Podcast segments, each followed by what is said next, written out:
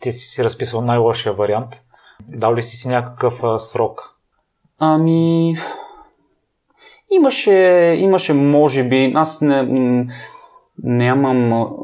Никога в главата ми няма план Б, така да кажа. Никога не подхождам с идеята какво може да се обърка. По-скоро опитвам или става, или не става. Много често се случва. В случая с кариерното развитие и прехода към коучинга го нямаше това, но примерно в момента има много проекти, по които се опитвам да случа неща. Предпочитам да опитам няколко и да се случи един, отколкото да разчитам само на един и накрая да той да фейлне и да не се случи.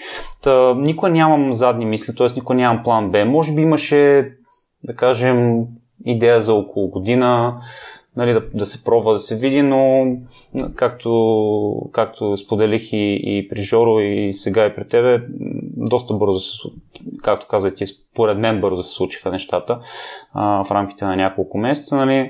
Имайки подкрепата от съпругата ми също беше доста ценно, защото не е като да не е имал никакъв приход, докато го правех, но много, във всяка една работа между другото няма една длъжност до момента, в която да съм сменял индустрии като цяло и фирми, в които не съм правил крачка назад. Тоест и от към финанси, и от към смяна на кариера, крачка назад, за да можеш да се докажеш и да имаш потенциал за развитие.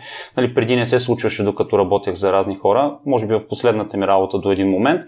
Това стана и в собствения бизнес, защото съм почвал вече като се отделих за собствен бранд, почнах от 0 клиенти, може би 2-3. Сега в момента имаме няколко стотин ежемесечно под формата на индивидуални занимания и групови занимания и workshop и канят ни навън в други брандове. Работим и с BJJ в момента, моят инструктор и неговия бранд популяризираме, защото нещата, които правим, са важни.